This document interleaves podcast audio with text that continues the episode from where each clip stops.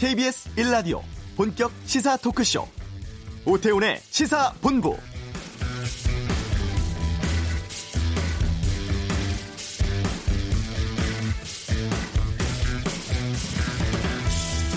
제목, 수능날 미역국을 끓여준 어머니. 엄마가 아침에 미역국을 해주셨다. 엄마에게 화내려고 했는데 엄마가 말씀하시길, 수능 잘 못 쳐도 네가 못해서 못 친 게 아니라 엄마가 미역국 해줘서 망친 거라고 생각하라고 하셔서 아침밥 먹다가 울었다. 수능장 입구에서 큰절하고 시험 잘 치고 원하는 대학 딱 붙었다. 인터넷에 돌고 있는 수능 관련 글입니다. 오전에 국어 수학시험 끝냈고 지금은 점심시간인데요. 오늘 수능 마치고 나온 우리 수험생들, 오늘 하루만큼은 환하게 웃을 수 있길 바랍니다. 그리고 수험생들 부모님들, 그동안 정말 고생 많으셨습니다. 오태훈의 시사본부 국민청원 게시판에 제발 잠 좀 재워주십시오, 이런 글이 올라왔습니다. 잠시 후 핫뜨는 청원에서 무슨 사연인지 살펴보겠습니다. 교도소 독방 거래 관련 취재 기자와 함께 취재 뒷이야기 듣겠습니다. 이 부, 전국 현안 두고 펼치는 전직 의원들의 빅매치 각설하고 정치 상황에 대한 날카롭고 다양한 의견 듣겠습니다. 케이비에스 일 라디오 오태훈의 시사본부 지금 시작합니다.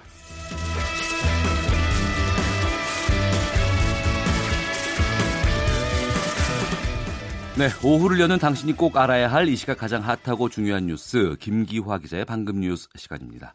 케이비에스 보도 김기화 기자, 어서 오십시오. 안녕하세요. 수능 시작됐잖아요. 그렇습니다. 점심시간. 옛날, 옛날, 옛날 생각나네요, 진짜.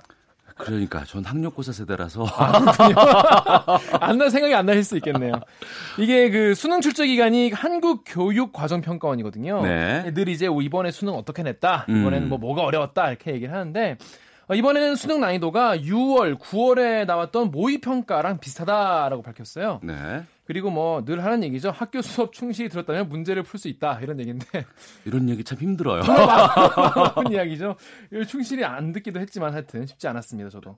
일 교시에 치러진 국어 영역 같은 경우에는 어, 지난해 수능보다는 좀 어려웠다고 하네요. 네. 특히 일부 제시문이 좀 어려웠다, 난이도가 있었다라고 분석이 됐고요. 이비에스 교재. 강의 수능 연계율, 그러니까 이비에스 교재에서 얼마나 수능 문제가 많이 나오는지, 이거는 예년과 비슷하게 칠십 퍼센트대로 유지가 됐습니다. 아, 평가원에 따르면 국어 영역 시험지 두 군데에서 오자가 발견됐다고 합니다. 그래서 이거를 바로잡는 정오표를 아, 문제지와 같이 배부했다. 아, 단순 오기라서 문제풀이에는 지장이 없을 것이다 라고 강조했습니다. 오늘 수능은요, 오후 다섯 시 사십 분에 끝납니다. 네. 어, 수험생 여러분 모두 힘내시기 바랍니다. 이 삼성바이오로직스 주식 거래가 정지됐고, 네. 시가총액 삼, 이십조? 그렇습니다. 이게 지금 일단 주식 거래가 정지가 됐는데, 예. 앞으로 한국거래소가 이 상장을 폐지할지 말지 심사를 하게 되는데, 어, 길게는 두세 달 걸릴 수 있습니다. 어, 상장 유지 결정이 되면은 이 주식이 다시 거래되고요. 상장 폐지 혹은 뭐 개선 기간 부여를 결정내면은 일 년 넘게 지연됩니다. 네. 그런데 이 어제 그 삼성바이오 주식이 올랐어요? 그렇습니다. 이게 개인 투자자들이, 소액 주주가 지금 팔만 명이 넘습니다. 예. 근데 어제 이제 기관들이 많이 팔았고 음. 이제 개인들이 그거를 싹 쓸어 담았는데 그 과정에서 좀 많이 올랐습니다. 이들이 소유한 주식 가치가 지금 오조 원쯤 되거든요. 네. 굉장히 큰 부분이죠. 이걸 감안하면은 이 금융당국이 이거 상장 폐지되면 정말 이게 휴시 조각 되는데, 그러면 이 팔만 명의 오조 원이 다 정말 없어지는 걸 수도 있기 때문에 금융당국이 이거 상장 폐지 결정하는 게 쉽지 않다, 이런 어, 관측도 나옵니다. 그래서 게다가 또 다른 바이오주 관련해서 부정적인 영향을 끼칠 수 있는 것도 감안을 해야 되고요. 그래서 네. 시장에서는 섣불리 상장 폐지는 안 될 거다, 이런 낙관하는 분위기인데요. 음. 이것 때문에 또 많이 주식이 또 오른 것도 있습니다. 아이고. 예. 그래서 앞으로 금융당국이 어떤 결정 내릴지는 좀 지켜봐야 될 것 같습니다. 네. 싱가포르 방문 중인 문재인 대통령, 마이크 펜스 부통령 만났습니까? 그렇습니다. 지난 이월에 평창 동계올림픽 이후 구 개월 만에 만났는데요. 어, 고위급 회담 연기 이후에 북미 대화가 좀 경색 국면이죠. 음. 그래서 이번에 어, 펜스 부통령 만나서 비핵화 문제 점검하고 해법에 대한 의견 나눴다고 합니다. 어, 어제는 이 푸틴 러시아 대통령 이 대북 제재 완화를 위한 포괄적 논의를 했고, 오늘 부통, 펜스 부통령 면담에서도 아, 이런 얘기 나누지 않았을까, 이런 관측이 나오고 있습니다. 일본은 안 만난다면서요? 그렇습니다. 아, 아베 일본 총리랑 회담장에 같이 있긴 한데 네. 아, 별도로 회담 일정을 안 잡았습니다. 음. 이게 지금 아무래도 이 대법원의 강제징용 배상 판결 이후에 일본에서도 굉장히 좀 안 좋은 반응이 나오고 갈등이 이어지기 때문에 네. 좀 냉각기 아닌가라는 상황입니다. 사실 지금 양국이 지금 되게 불편하잖아요. 불편한 상황에서 양국 회담은 갖지 않지만 그래도 음. 뭐 인사도 하고 얘기도 좀 나눌 텐데 어떤 대화가 오갈지도 관심사입니다. 문재인 대통령은 오늘 오후에 개최되는 동아시아 정상회의까지 아세안 일정 모두 마친 뒤에 내일 에이펙 참석 위해서 파푸아뉴기니로 이동합니다. 네, 민주노총 비정규직 노동자들이 최근 정부 청사에서 기습 시위를 잇따라 네. 벌였는데 여기에 대한 정부의 반응이 좀 싸늘하다고요? 그렇습니다. 민주노총 비정규직 백인 대표단이요. 노조법 개정, 파견법 폐지 요구하면서 어제 국회 경내에서 연좌 시위를 벌였습니다. 네. 그리고 전날에는 대검찰청 로비 앞에서 농성하다가 경찰에 체포됐는데 이와 관련해서 지난 십삼 일에 임종석 청와대 비서실장이 민주노총에 대한 많은 고민과 우려를 갖고 보고 있다라고 했고 또 홍영표 민주당 원내대표도 십이 일에 기자간담회에서 민주노총이 고집불통, 대화가 안 된다라고 말한 바 있죠. 근데 오늘 김부겸 행안부 장관이 민주노총에 철저히 책임묻겠다라고 밝혔습니다. 구체적으로 뭐라고 했습니까? 예, 이게 이제 국회 행정안전위원회 행안이라고 하죠. 행안위 전체 회의에서 자유한국당 김영호 의원이 민주노총이 입법, 사법, 행정의 대표 기관을 점거하면서 기습시위하는데 어떻게 봐야 하냐라고 질의를 했습니다. 네. 이에 대한 답변에서 어떤 집단이 됐든 법 위에 군림할 수 없다라면서 이렇게 말한 건데요. 신고되지 않은 집회인 경우에 경찰청에 요청해서 어, 어, 법적 조치를 할 것을 준비하고 있다라면서 민주노총이라고 해서 손 못 댈 수 있는 건 있을 수 없고 상해를 입히거나 기물 파손하면은 책임 묻겠다라고 말했습니다. 네. 여기에 대해서 정의당 반응이 나왔어요? 그렇습니다. 정의당은 그동안 좀 민주노총의 입장을 좀, 좀 옹호를 많이 해왔는데 네. 아, 최근 이런 비판적인 발언에 대해서 정의당은 정부와 여당이 비판하는 건 자유다. 하지만 언행은 좀 신중해달라라고 요구했습니다. 어, 이정희 정의당 대표는요. 상대를 신뢰하지 않는다는 신호를 주면서 어떻게 노사정 대화가 되겠냐라고 말했습니다. 그러면서 이, 탈로, 이 탄력근로 단위 기간 연장 피해자가 노동자들과 이 청년 아이티 업계에 있는 분들이라면서 민주노총이 이들을 대변하고 반발하는 건 당연하다라고 밝혔습니다. 네, 그 서울 이수역 술집에서 벌어진 폭행 사건, 네, 청와대 청원까지 올라왔죠. 그렇습니다. 어, 현재 상황부터 일단 좀 전해드릴게요. 서울 동작경찰서가 이 폭행 혐의로 입건된 이십 대 남녀 다섯 명에 대해서 오늘과 내일 어, 걸쳐서 소환 조사를 일단 하겠다라고 밝혔습니다. 네. 일단 뭐 상황을 시시비비를 가려봐야 될 테니까요. 그리고 폭행 시비를 벌인 이 남성 일행과 함께 현장에 있다가 사라진 목격자 한 명도 불러서 당시 상황 조사하기로 했습니다. 아, 이들은 십삼 일 새벽 네 시쯤에 서울 동작구에 있는 술집에서 술을 마시다가 서로를 밀치고 때린 혐의를 받고 있습니다. 이 과정에서 여성 한 명이 머리가 찢어지는 부상을 당했습니다. 근데 이제 청와대 청원은 어떤 계기로 올라온 거예요? 이게 여성 측에서 올린 건데요. 네. 이게 여성 혐오 폭행이다라면서 공정한 수사를 촉구하는 글을 인터넷에 올렸고요. 음. 청와대 청원이 오늘 오전 현재 삼십만 명이 동의해서 청와대 관계자 답변 기준인 이십만 명을 넘겼습니다. 여성 측이 어제 케이비에스 측과 통화를 했는데요. 알 수 없는 이유로 옆 테이블에서 시비를 걸어와서 싸움 났다라고 주장을 했습니다. 지인은 지금 머리를 다쳐서 병원 치료를 받고, 받고 있다라고 밝혔고요. 경찰은 현재 쌍방 폭행을 주장하면서 엇갈린 진술을 하고 있다라면서 어, 술집 업주도 조사하고 씨씨티비도 확보했다라고 밝혔습니다. 어, 앞으로 면밀하게 검토해서 신속히 수사하겠다라고 밝혔습니다. 알겠습니다. 이 소식까지 듣도록 하겠습니다. 김기화 기자였습니다. 수고했습니다. 고맙습니다. 자, 이어서 이 시각 교통 상황 살펴보겠습니다. 교통정보센터의 김민희 리포터입니다. 네, 오늘 수능 날인 만큼 출근 시간이 미뤄진 곳들이 많아 출근 교통량이 분산됐는데요. 오전 늦게까지 출근 정체가 이어지다가 이제 서서히 풀려가고 있습니다. 잠시 후 한 시 십 분부터는 영어 듣기 평가가 진행되는데요. 한 시 삼십오 분까지 영어 듣기 평가가 치러지는 이십오 분간은 소음 통제 시간으로 지정돼 항공기 이착륙도 금지됩니다. 시험장 주변을 지나는 차량들도 경적 사용 등을 자제해 주시기 바랍니다. 고속도로 위로는 작업 구간이 빠르게 늘고 있습니다. 영동고속도로 강릉 쪽으로는 서창분기점에서 월곶분기점 사이로 교통량 늘었고요. 더 가서 동군포 부근에서는 사고가 났습니다. 갓길로 옮겨져서 처리 작업을 하고 있지만 군포나들목부터 차량들 더디게 지납니다. 중부 내륙고속도로 창원 쪽으로 충주분기점 부근과 괴산 일대로 는 각각 작업 여파받아 정체 이어지고요. 반대 양평 쪽으로도 감곡 일대로 작업을 하고 있어서 이 일대 삼 킬로미터 가까이 정체입니다. 케이비에스 교통정보센터였습니다.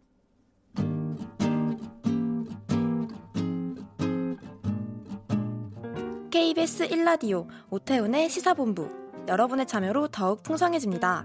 방송에 참여하고 싶으신 분은 문자 샵 구칠삼공 번으로 의견 보내주세요. 애플리케이션 콩과 마이케이는 무료입니다. 많은 참여 부탁드려요.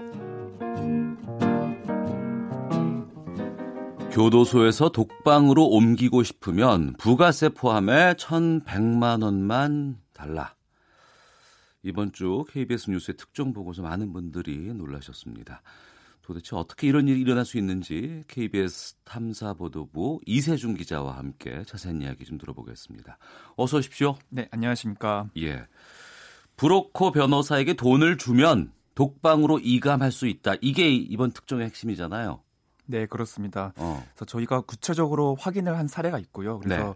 서울 남부구치소에서 이천십육 년 팔월에 음. 한 수감자가 이 브로커 변호사를 통해서 네. 독방으로 옮긴 사실을 확인해봤고, 저희가 어. 이 취재를 해봤더니 그 변호사도 이 부분에 대해서는 일정 부분 인정을 했습니다. 어, 그러니까 돈 주면 감옥에서도 좀 편한 곳으로 옮겨줄 수 있다라는 것이 확인된 건데. 네. 그 독방, 독방하면 옛날에는 상당히 좀 이렇게 더 무거운 벌을 받는 사람들이 이제 수용되는 곳인데 이건 그런 상황이 아닌 거죠. 예, 맞습니다. 말씀하신 대로 이렇게 우리가 징벌적 성격을 네. 가진 독방이라 그래서 네. 문제를 일으킨 경우에는 독방으로 가는 경우가 있습니다. 네. 근데 이제 그런 독방 같은 경우에는 뭐 씨씨티비를 설치한다든지 혹은 상당 부분 권리를 제한하고요. 음. 뭐 티비도 없고 어. 여러 가지 열악한 걸, 열악한 상황입니다. 근데 이제 여기서 말한 독방은 예. 일 인실의 개념입니다. 그러니까 아, 독방이라고 부르기보다는 일 인실이 맞겠군요. 예, 딱 정식 명칭이 독거실이라고 말을 하는데 네, 이제 네. 이런 곳 같은 경우는 이제 뭐 아시겠지만 뭐 박근혜 전 대통령이라든지 유명 정치인들 음. 음. 혹은 이재용 삼성전자 부회장처럼 유명한 분들이 가는 경우도 있는데요. 네. 사실 이게 좀 이게 좀 규정을 보면은 이 사람의 개인적인 특성을 고려한다. 그러니까 성향이나 죄질 같은 거를 고려해서 보낸다라고 네. 되어 있기 때문에 어. 사실상 이게 명확하지 않습니다. 그러니까 앞서 아, 그러네요. 말씀, 기준도 예. 명확치 않고. 그러니까 앞, 앞서 말씀드렸던 것처럼 또 기업인이라고 다 가는 것도 아니고 음. 또 일부분 어떤 기업인들은 또 홍보실에 가는 경우도 있고 네네. 이게 또 사회적으로 얼마큼 관심이 있냐에 따른 주관적인 판단과 여러 가지 좀 고려를 해서 하기 때문에 음. 좀 명확한 기준 없는 사실입니다. 네. 그러면 여러 명이 함께 쓰는 그런 그 방도 있을 거 아니에요? 다인실? 네. 네. 이렇게 얘기해도 되나 모르겠는데 거기는 어떤 환경이에요? 그 이제 정확한 이름이 이제 혼거실이라고 말을 하는데요. 이제 세 명 네. 이상 쓰면 이제 혼거실이라고 표현을 합니다. 어. 이제 저희도 한번 실제로 이번에 취재하면서 예. 교도소 취재를 해봤는데.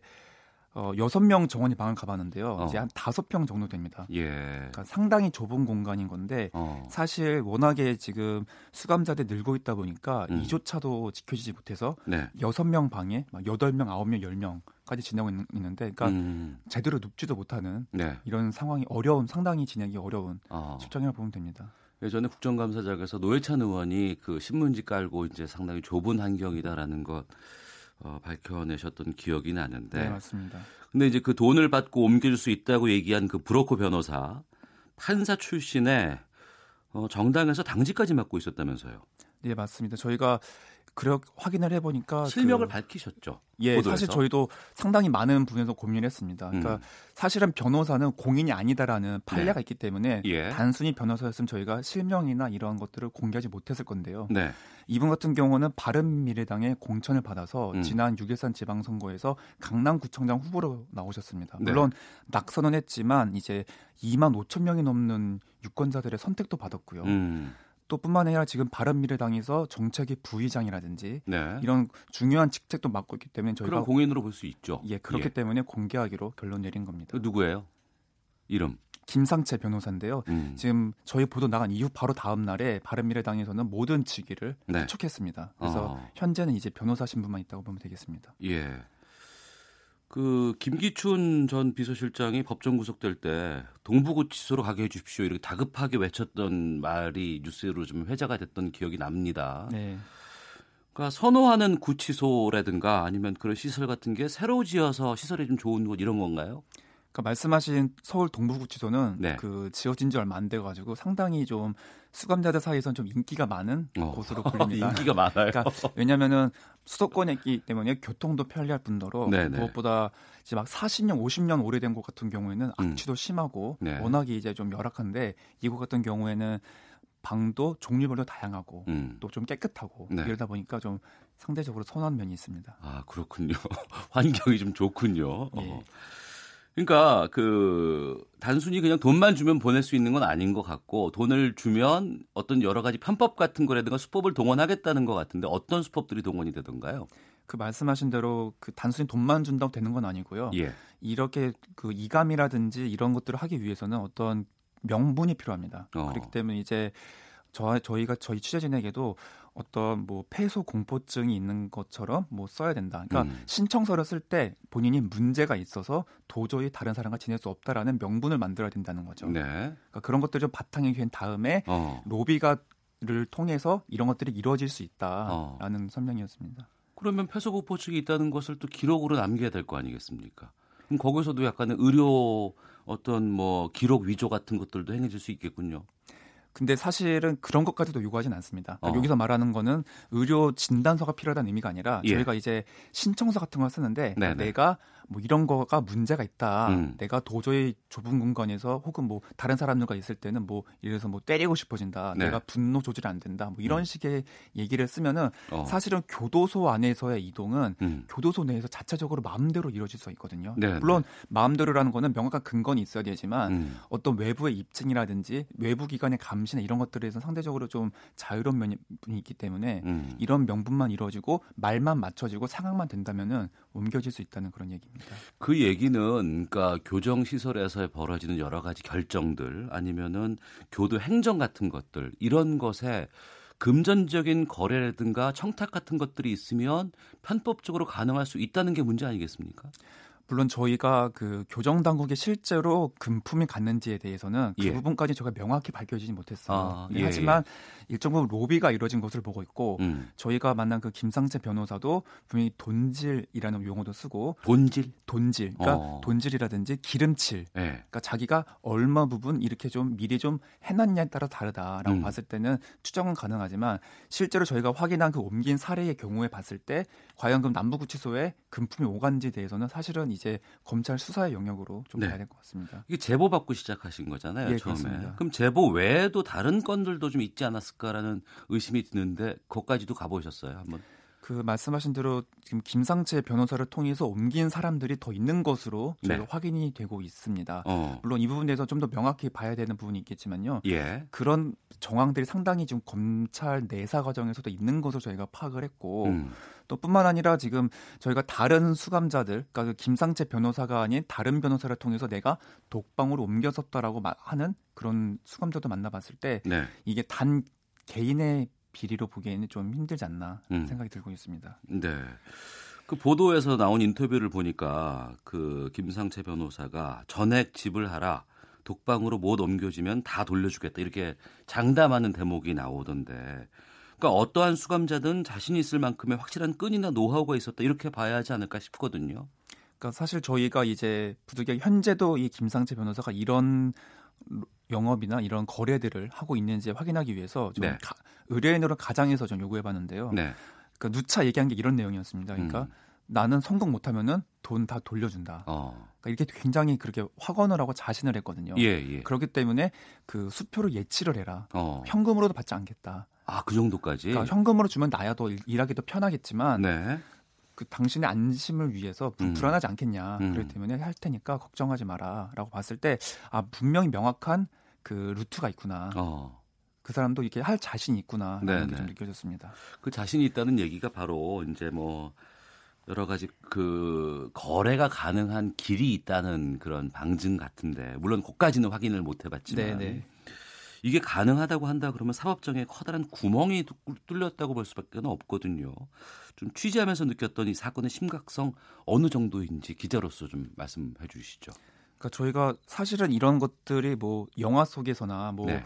이런 게 가능하다더라라는 카더라식의 얘기는 뭐 종종 있었지만 사실 이렇게 입증돼서 보도된 건 이번이 사실상은 처음이거든요. 예. 그러니까 그 저희가 만난 그 교정 관련 전문 전문가들이나 시민단체 이런 모든 분들도 야, 설마 없을 거다라고 음. 늘 그렇게 말했었어요. 네, 보도 나오기 네. 전에는 그러니까 예. 이분들도 엄청 놀라면서 이거는 어, 사법 정의를 뒤흔드는, 사실은 판결 난 이후에 대해서도 음. 돈 있는 사람은 편하게 생활할 수 있고 예. 돈 없는 일반 수감자들은 열악하게 생활하는 상당히 좀 사법 정의가 흔들린 심각한 문제라고 볼 수 있습니다. 슬기로운 감방 생활이 아니고 돈 있는 감방 생활이 될 수밖에 없는 현실이 좀 답답한데, 그런데 이걸 검찰이 미리 알고 있었다면서요? 예, 저희가 취재해본 결과 검찰이 수사 단계까지 간 건 아니지만 네. 이제 그 전에 음. 내사 과정에서 네. 이런 거래가 있었고 그래서 김상채 변호사의 계좌에 돈이 천백만 원 입금된 것까지 확인한 것까지 저희가 저희도 이제 취재 결과 좀 알아봤는데요. 그런데 네. 이제 그 상태에서 이제 내사가 더 진행이 되, 되면서 수사로 전환이 돼야 되는데 어. 수사로 전환은 안 된 것으로 저희는 확인이 됐습니다. 왜 그랬을까요? 그러니까 사실은 그 당시에 이제 그 부장검사, 차장검사, 지검장까지 결재가 난 부분이고. 아, 지검장까지 결재가 났어요? 수사를 해야 된다라고? 내사에 대해서 결재가 예, 난 예. 거였고요. 예. 그 전에 이제 이런 부분 상당 부분은 좀 그럴듯하고 이제 수사 전환이 필요하다 싶으면 이제 피의자로 전환을 하면서 수사가 진행되는데. 네. 이제 그 부분에서 멈췄거든요. 음. 저희가 보도 이후에 이제 남부지검 측의 이야기를 들어보니까 네. 아, 우리가 안 하려고 한 건 아니고 음음. 너무 그 사이에 즈음에 대형 사건이 많이 터져가지고 네. 바빠서 음. 좀 밀어두고 있었다. 예. 이제 곧 할라 그랬는데 보도가 나왔다. 어. 뭐 이런 식으로 얘기를 하더라고요. 혹시 이제 보도가 나가고 나서 뭐 추가 제보 같은 것들 좀 들어온 게 좀 있습니까? 예, 지금 저희 케이비에스 측 통해서 지금 굉장히 많은 제보들이 좀 쏟아지고 있는데요. 아, 그래요? 물론 이것들을 일일이 저희가 좀 확인... 판별해 볼 필요가 있고. 뭐 그거를 그대로 네. 저희가 또 믿을 수는 없는 부분이고 확인을 음. 하고 있는 과정인데 네. 앞으로도 좀 더 추가 취재를 좀 해봐야 될 부분인 것 같습니다. 네. 어, 물론 이제 저희가 할 부분도 있을 것 같고 아니면 뭐 교정 당국에서도 직접 나서서 좀 이렇게 점검해봐야 될 것도 있을 것 같아요. 중간에 옮긴 사례 같은 걸 뭐 전수조사한다거나 네. 이런 측면도 좀 필요할 것 같은데 앞으로 이 사건 관련해서 뭐. 다양한 뭐 향후 취재 계획 같은 것들 좀 준비하고 있는 게 있어요? 네, 저희가 오늘 아홉 시 뉴스 통해서도 또 후속 보도를 이어갈 예정인데요. 아, 그래요? 예, 저희에게 주셨던 제보들에다가 네. 또 이러한 거래들이 가능하게 된 어떤 배경은 뭘까? 음. 이게 구조적으로 절차상으로 봤을 때 네. 분명히 어떤 부분에서 문제가 있지 않을까라는 지점에 저희가 좀 구조적인 부분에서 좀 짚어보는 보도를 이어갈 거고요. 어. 사실 이게 한 개인의 비리, 한 시설에 그칠 것이 아니라 이 교정 전반을 둘러싸고 있는 이 교정 불법 거래에 대해서 저희가 좀 더 면밀히 취재하기 위해서 앞으로도 계속 좀 취재해 나갈 예정입니다. 알겠습니다. 케이비에스 탐사보도부 응원하겠습니다. 네, 감사합니다. 독방거래 충격적인 현실 보도한 탐사보도부의 이세준 기자였습니다. 말씀 고맙습니다. 네, 감사합니다. 헤드라인 뉴스입니다. 싱가포르를 방문 중인 문재인 대통령이 오늘 마이크 펜스 미국 부통령과 만납니다. 펜스 부통령과 회동에 이어 문 대통령은 아세안과 한중일 세 나라 정상들이 함께하는 아세안 플러스 쓰리 정상회의에 참석합니다. 자유한국당이 조직 강화 특별위원회 위원직에서 해촉된 전원책 변호사의 후임에 오정근 건국대 특임 교수를 내정했습니다. 국내 기업 열 곳 가운데 여섯 곳 이상은 올 연말 직원들에게 성과급을 지급할 계획이 없다는 조사 결과가 나왔습니다. 성과급 지급 기업들의 직원 일 인당 평균 금액은 백구십만 원이었습니다. 국내 삼십 대 그룹 가운데는 씨제이가 개별 기업 중에는 삼성전자가 최근 일 년간 일자리를 가장 많이 늘린 것으로 나타났습니다. 에스케이와 삼성, 롯데, 현대백화점이 뒤를 이었습니다. 에프티에이 체결로 관세가 내렸지만 수입 맥주와 초콜릿의 소비자 가격은 오히려 상승한 것으로 나타났습니다. 지금까지 헤드라인 뉴스 정원나였습니다.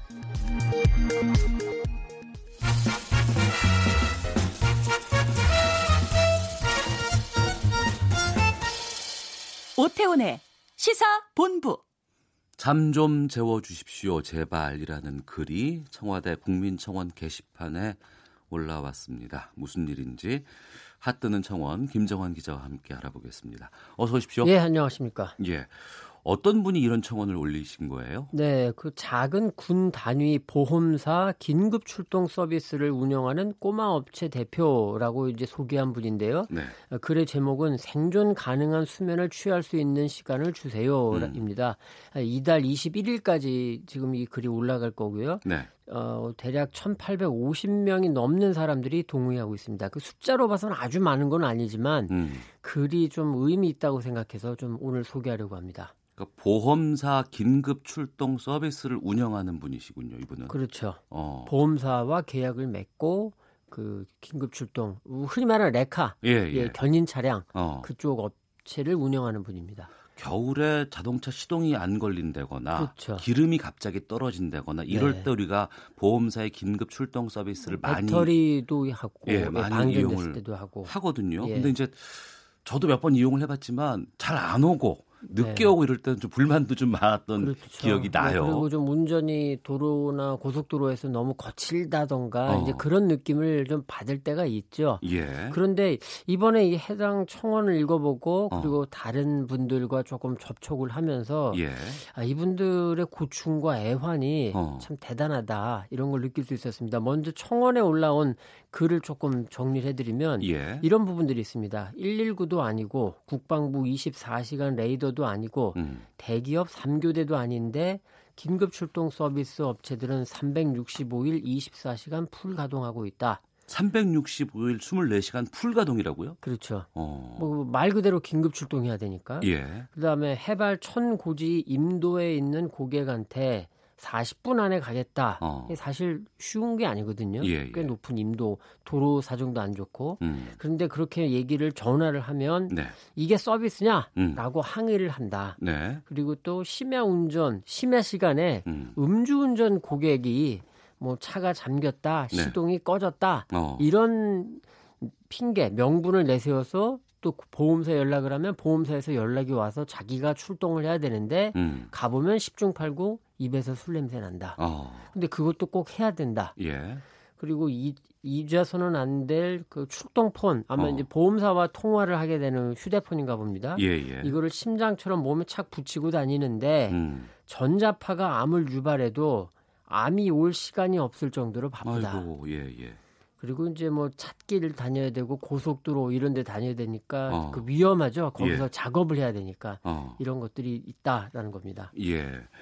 그 안타깝게도 이 청원을 보면 현실은 참 어렵고 답답한데 뾰족한 대안은 없다 이렇게 자주 하고 있는 내용들이 그렇습니다. 나온다고 하는데 그 부분을 좀 말씀해 주세요. 아쉽, 안타까운데요. 예. 이게 전체 보험사가 음. 손을 쓸 수 있는 단계를 이미 지난 지 오래됐다. 네. 보험사들이 서로 눈치만 보고 음. 개선 대책을 놓치 안, 내놓지 않고 있다. 네. 그리고 이 일 가운데 가장 중요한 게 야간 업무 조정인데 어. 개별 보험사 차원에서 관련 계획을 만드는 게 없다. 네. 이런 내용입니다. 어.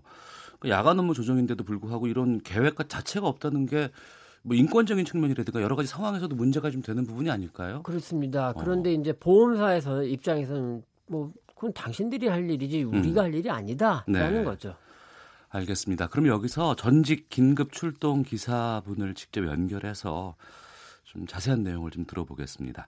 황동훈 기사님을 연결하겠습니다. 나와 계시죠? 네, 안녕하십니까. 네. 먼저 전직 긴급 출동 기사라고 제가 말씀을 드렸는데 기사 일은 얼마나 하셨고 왜 그만두셨는지도 좀 여쭙겠습니다. 일단 뭐 기본 십 년 가까이는 했고요. 네. 이천칠 년도부터 긴급 출동 뭐 메이저급 소위 말하는 메이저급인데 동부, 현대, 삼성 뭐 이런 식으로 음. 이 뭐 전보험사는 거의 십 년 가까이 긴급 출동을 했습니다. 네. 근데 그만두신 특별한 이유가 좀 있으실지도 궁금한데요. 일단 근무 시간 때문에 그런데 네. 근무 시간이 보통 주 백오십육 시간이 넘어요. 음. 그리고 장기간 이제 대기를 많이 하다 보니까 건강도 네. 많이 나빠지고 수면 어. 부족이 되시는 바람에 예. 운전 중에 이제 그냥 운전하시는 분은 아실 거예요. 운전하다가 이제 정신이 깜빡깜빡 가는 거죠. 어. 저, 저런 운전을 거의 하다 보니까 이건 아니다. 몸도 이제 많이 굉장히 많이 상해졌고. 어. 뭐 혈압이라든지 이런 부분, 그 소화기관 이런 것도 많이 많이 나빠지다 보니까 네. 도저히 예, 일을 못할 정도까지 간 거죠. 네, 이번에 그 청원에도 일부 나와 있긴 합니다만 지금 이제 우리 황 선생님 말씀해주신 그런 개인적인 부분 말고 일 긴급 출동 일을 하시면서 가장 어려운 점은 뭐였습니까? 일단 운행 중에 이제 이십사 시간 대기하는 거죠. 네. 이게 제일 힘든 부분이고. 그리고 이십 분, 보통 보험사가 십 분, 이십 분 출동 고정제를 얘기를 합니다. 그렇죠.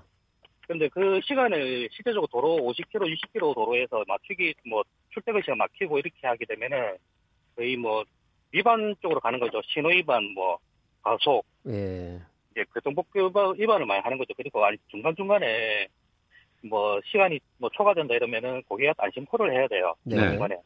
그러면 그, 운전 중에 계속 통화를 해야 되니까 이제 교통사고의 그렇죠. 위험이 굉장히 높아지는 거죠. 음. 그 부분이 제일 어려운 부분입니다. 그리고 또 이게 혹시 만에 하나 또 늦으면 이용자가 또 보통 가만히 있질 않죠.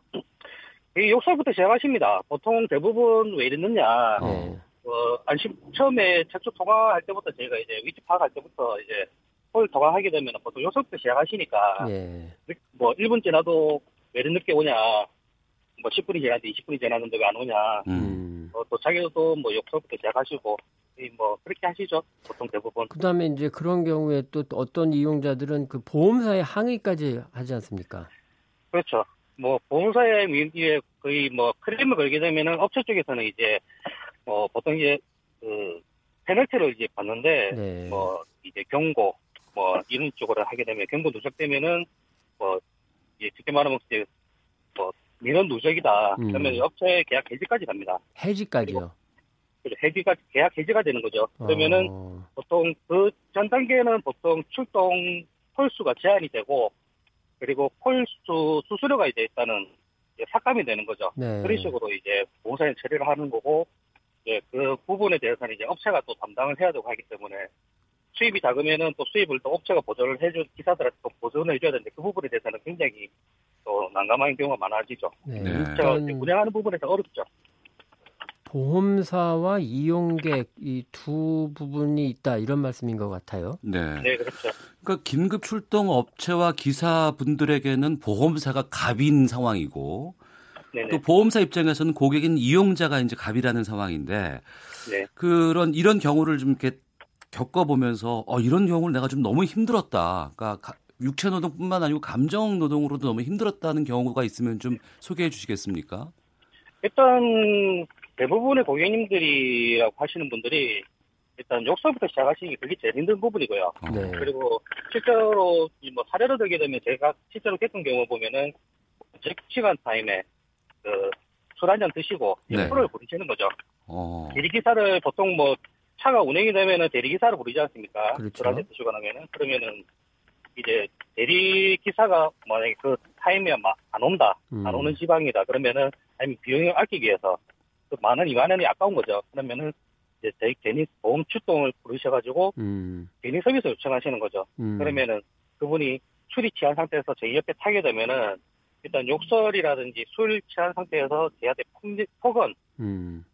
감정적으로 폭언을 많이 하시는 부분이고 또 갑자기 문을 연다든지 아. 그런 사고 위험성이 굉장히 높은데 일단은 폭언, 폭행 그리고 사고 유발에 대해서 굉장히 제가 기사들이 안고 가야 되는 부분이죠. 그러니까 차가 뭐 뭔가 이상이 생긴 게 아닌데 이상이 생겼다라고 보험사에 전화를 네. 하고 그래서 보험사에서는 이제 출동해달라 이렇게 해서 가보면 술 취한 분이다 네. 이런 말씀이신 거네요. 네, 그렇죠. 술 취한 분이 이제 대리기사 그 비용도 아깝고 음. 뭐 혹시 또 그 대리기 불렀는데 안 온다. 그러면 이제 내가 보험 출동 부르면은 십 킬로미터 무상이니까. 네. 보험 출동을 부르는 거죠. 그러면 아이고. 제가 현장에 도착하면 차량이 시동도 걸리고 운행도 되는데 네. 이건 대리기사 대리 쪽으로 임전하고 가시는 게 맞으십니다. 얘기를 들어서 그 분은 콜센터에서 크레임을 걸어버리는 거죠. 아. 왜 개인 서비스를 안 해주냐. 음. 차가 이동이 안 돼서 그런데 그럼 보험사는 그 고객 말을 믿지 업체 말을 믿지는 않아요. 그렇죠. 그리고 혹시 네. 뭐 그 상황이 파악이 된다 하더라도 보험사에서 그냥 무조건 해줘라. 음. 이게 민원을, 민원을 일단 방지하는 거죠. 폭언뿐 아니라 폭행도 뭐 있었다면서요? 그렇죠. 내가 내가 실제로 겪은 거는 옆에 타고 왔는데 내가 어디 어디 조직에 있는 사람이다. 당신이 뭐 당신이 뭔데 어, 있다고 일을 일을 뭐 일을 하면서 욕설과 함께 이제 막 얼굴을 툭툭 친다든지 막 네. 때리는 거죠. 어. 옆에 머리를 툭툭 친다든지 이제 막 이제 핸들대를 핸들을 잡는다든지 이렇게 하는 거죠. 어. 그런 경우를 한 두세 번 겪었는데 굉장히 위험한 상황이죠. 그리고 뭐 하려고 이제 개는 중에 있는데 문을 열고 내리고 문을 열고 내리려고 하시는 거예요. 네.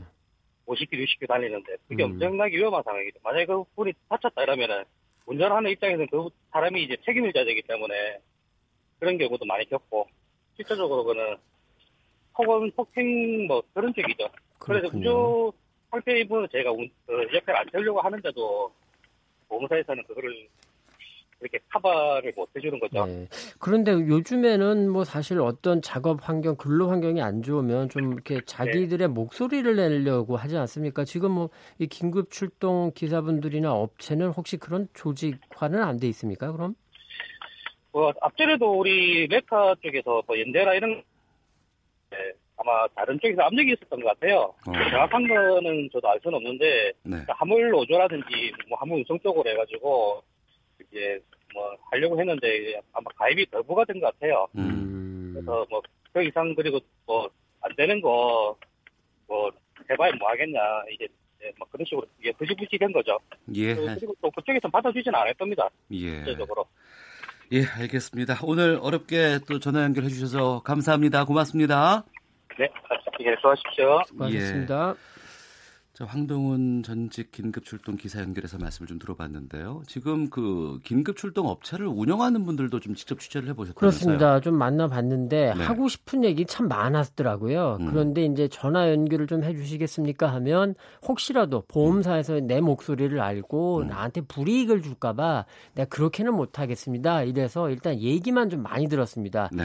그리고 또 어떤 분은 그래도 요걸 조금은 조악해 해야 되겠다 싶어서 언론과 같이 좀 취재를 도와주기도 했는데 네. 몇 년 동안. 음. 근데 바뀐 게 없다. 음. 그래서 굉장히 냉소적이 된 그런 분도 만났습니다. 네.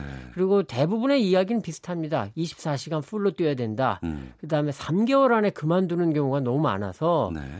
육 개월 넘기기도 힘들고 사람들이. 그래서 음. 사람 구하기가 너무 힘들다. 그다음에 이용자, 고객이죠. 시선이 너무 싸늘하다. 우리를 음. 바라보는 시간이. 뭐 이런 이야기들 좀 비슷한 내용들입니다. 네, 이 긴급 출동 업체와 이런 비슷한 상황인 사고 현장 조사원들이 노동조합을 만들었다는 뉴스를 본 것 같은데. 그렇습니다. 삼성화재의 자회사로 애니카 손해사정이라는 데가 있는데 네. 거기에서 일하고 계시는 사고 조사원들이 지난 삼 일 노조를 설립했습니다. 음. 이 애니카 손해사정과 이분들은 일 년 단위로 사고 출동 서비스 대행 계약을 하는 이 특수 고용직인데요. 네. 그래서 사실상 삼성화재를 위해서 일을 하는 거죠. 그런데 이분들도 이 근로 시간이 뭐 월 평균 노동 시간이 삼백팔십 시간. 음. 그다음에 이 교대로 이십사 시간 출동 대기를 해야 되고 차량과 유류비, 통신비 등의 부, 모든 비용은 또 본인이 내야 되고 네. 만에 하나 사고 조사 업무를 하다 사고를 당해도 이 산재 보상을 못 받고 음. 자기 돈으로 치료받고 아주 열악한 환경이었습니다. 네. 어, 이분들도 뭐 비슷한 상황인 것 같은데 노조 만들어서 목소리를 내기 시작했다고 하던데 사측에서 좀 성의 있게 대화에 임하기를 기대해 보겠습니다. 네. 지금까지 김정환 기자와 함께했습니다. 말씀 고맙습니다. 네, 수고하셨습니다. 네, 일 부 순서 여기서 마치도록 하겠습니다. 잠시 후 이 부 각설하고에서는 아세안 정상회의 참석한 문재인 대통령의 러시아 푸틴 대통령부터 중국 시진핑 주석까지 연속적인 정상 간의 만남 짚어보도겠고요. 또 시사법정에서 수능 관련된 소송들 짚어보겠습니다. 뉴스 들으시고 이 부에서 뵙겠습니다.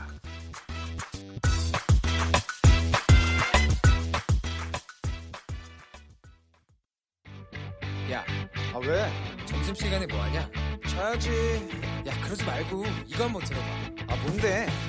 지금 당장 라디오를 켜봐. 나른한 오후 깨울 시사 토크쇼. 모두가 즐길 수 있고 함께하는 시간, 유쾌하고도 신나는 시사 토크쇼. 오태훈의 시사본부. 네, 오태훈의 시사본부 목요일 이 부에는 촌철살인의 명쾌한 한마디부터 속 터지는 막말까지 한 주간의 말말말로 정치권 이슈를 정리해보는 시간 각설하고가 있습니다. 더불어민주당의 최민희 전 의원, 자유한국당 김용남 전 의원 두 분과 오늘도 어김없이 함께합니다. 두 분 어서 오십시오. 네, 안녕하세요. 예, 아세안 정상회의 참석차 싱가포르 방문 중인 문재인 대통령, 어제 푸틴 대통령, 러시아 대통령을 만났고 오늘은 미국 펜스 부통령을 만났습니다. 지금도 만나고 있는지 잘 모르겠어요. 열두 시 이십 분부터 만났다고 하니까. 어, 펜스 부통령은 상당히 좀 강경 대북 압박적인 인사로 알고 있었는데, 그리고 중간 선거 이후에 미국에서 여러 가지 뉴스들이 이런 북미 관계에 대해서 좀 우호적이지 않은 기사들도 좀 많이 나오고 있는 건 사실인 것 같고, 이번에 문 대통령과 펜스 부통령의 면담, 만남 어떤 협의가 나올지 두 분은 어떻게 보십니까? 먼저 최민희 의원님께서 말씀해 주시죠. 우선 문재인 대통령 발언이 일부 소개됐습니다. 두 분 어. 만남에서. 네. 어, 지금까지 상황, 그러니까 북한을 대화로 끌어낸 것은 굳건한 한, 한미동맹 덕분이었다. 네. 그리, 그리고 트럼프 대통령의 강력한 지도력하고 음. 결단력으로 여기까지 왔다 이렇게 얘기했고요. 네. 그다음에 펜스 부통령의 부친이 한국전에 참여하신 분이잖아요. 아, 그래요? 예, 예. 그래서 어, 펜스 부통령에 대해서 대를 이어서 음. 어, 한반도 문제에 관심을 가져줘서 고맙다 이런 얘기를 했습니다. 네. 근데 지금 미국의 중간 선거가 예측한 대로 음. 이제 민주당이 승리했잖아요. 예, 예. 예, 하원에서, 그러, 예, 하원에서 승리했기 때문에 어, 민주당이 적극적으로 음. 대북 그 북미 관계에 대해서 목소리를 낼 거라고 보입니다. 음. 근데 기본적으로 민주당이 네. 어, 과거에는 공화당이 아니었고 민주당이 평화적 대화를 통해서 풀자는 게 민주당의 기본 입장이었습니다. 그렇죠. 미국 민주당의. 예. 예, 예. 그래서 기본적인 대화를 통해서 풀겠다는 건 동의하지만 음. 어, 지금 트럼프 대통령이 하고 있는 어, 민주당이 보기에는 다소 예측 불가능한 접근에 대해서는. 급격한 변화. 네. 어. 예. 그러니까 급격하게 변화를 해도 좀 예측 가능해야 하는데 네. 그 예측 가능성이 적은 부분에 대해서는 적극적으로 견제를 할 것으로 생각합니다. 그러나 음. 그럼에도 불구하고 북미 고위급 회담이나 이 차 북미 정상회담은 어, 열릴 것으로 기대합니다. 네, 김용남 의원께서는 어떻게 보셨어요?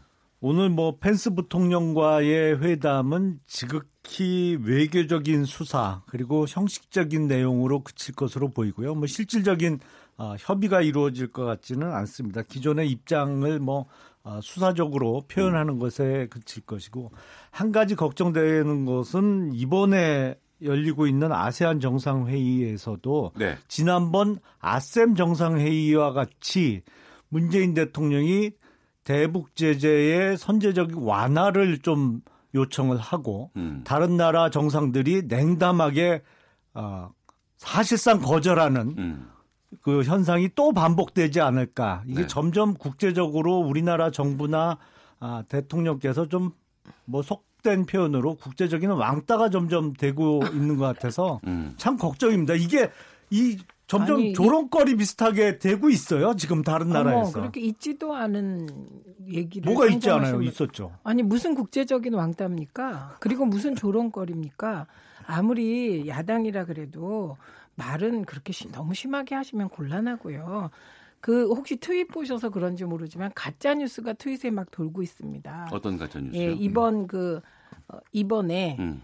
어, 문재인 대통령이 펜스를 못 만나게 됐다. 어. 어, 그래서 바로 지금 말한 왕따가 됐다. 이게 트윗에 돌고 있습니다. 음. 근데 지금 만나고 계시지 않습니까? 그래서, 그리고 어, 아셈 정상회의에서 문재인 대통령이 얘기했던 대북 제재를 풀어줌으로써 북한을 어, 말하자면 더 끌어내자. 국제사회로 더 끌어낼 예, 수 있다. 예, 그런 어. 제안이 예. 결국은 이제 교황 만나서 어, 교황의 교황이 북한을 방문하게 된다면 음. 이제 북한을 바꾸는 음. 여러 가지 지금 그 포석을 두고 있는 것이고요.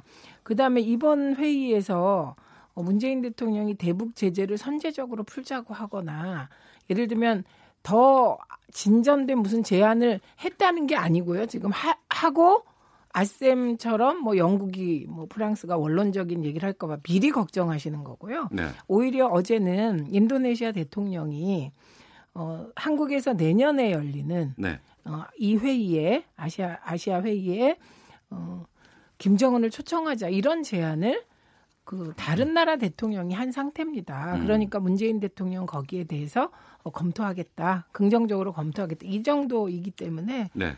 아우, 그거 너무 심한 말씀이세요. 네, 자, 제가 그런 예. 말씀을 드린 이유는 뭐, 뭐 트윗을 언급하셨는데 저는 그런 트윗은 보지도 못했고요. 아, 미국의 주요 언론사에서 문재인 대통령이나 지금 우리나라 청와대에 대해서 김정은의 대변인, 북한의 대변인이라는 표현을 사실상 공개적으로 지금 여러 번 쓰고 있고요. 음. 지금 미국의 헤리티지 재단뿐만 아니라 뭐 어제 아, 빅터 차 조지타운 대학 교수가 그 올렸습니다만 그 북한의 미사일 기지에 대해서 우리나라 청와대 김의겸 대변인이 적극적으로 옹호한 거에 대해서 빅터자 교수는 참 이 상황이 우스꽝스럽다. 음. 영어로 이렇게 쓰고 있어요. 공공연하게 지금 그렇게 논 이야기가 되고 있습니다. 공공연한 사실. 게 아닙니다. 헤리티지 재단은 우리가 다 알듯이 거의 그 미국의 아주 극우 아주 오른쪽에 있는 재단 아닙니까? 그다음에 빅터 차도 그런 스탠스이신 거예요. 그다음에 지금 말씀하신 외신에 실렸다 이 표현은 그 조선일보에서 쓴 사설의 그 대목이 똑같이 나오는데 조선일보에 대해서는 뭐 따로 얘기할 필요가 어, 없을 것 같습니다. 그래서 예, 두 분, 저, 신중한 외교를 들어가겠습니다. 말씀하시면 예. 아니 미국의 가장 그 주요한 자, 자연스럽게 제가 어, 진행권을 가지고 쪽에 잠깐만 헤리티지 재단을 헤리티지 재단이라고 무슨 민주당 정리하겠습니다. 재단입니까? 자, 어, 뭐 너무 앞서 나가는 건 아니냐 이런 우려를 표해 주신 것으로 정리를 하고 그 얘기를 그럼 바로 좀 드리도록 하겠습니다. 그 북한의 삿간몰 미사일 기지를 비롯해서 일반에 공개되지 않은 북한의 미사일 기지를 파악했다는 미 씨에스아이에스 이 전략문제연구소 보고서가 이제 파장을 일으키고 있습니다.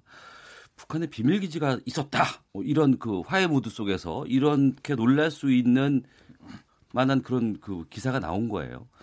이 부분에 대해서 먼저 최민희 의원께서 말씀해 주시죠. 어, 예. 이 부분은 엔와이티 보도가 나왔고요. 네. 이 부분에 대해서 트럼, 트럼프 대통령이 거의 가짜뉴스 수준이다. 이렇게 대응하지 않았습니까? 그리고 예. 우리 국방부도 아, 이미 파악하고 있는 내용이다. 음. 뭐 이렇게 얘기했습니다. 그런데 어, 이런 보도들, 네.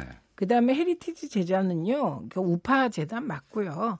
이 재단들에서 걱정하는 바는 이제 북미 관계의 속도보다 어, 북한과 한국의 관계가 너무 빨리 개선되면 이 속도가 음. 좀 차이가 나지 않겠느냐 그런 문제적인 귀담아 들어야 되고요. 네. 어, 그러나 그럼에도 불구하고 어, 과거처럼 남북 관계를 어떤 그 북미 관계에 종속시키거나 이렇게 음. 하면 그건 뭐 우리가 너무 자율성이 떨어지는 거기 때문에 누구보다 문재인 대통령께서 이 모든 상황을 잘 어, 조율하고 계시다 이 말씀드립니다. 네, 김용남 의원님.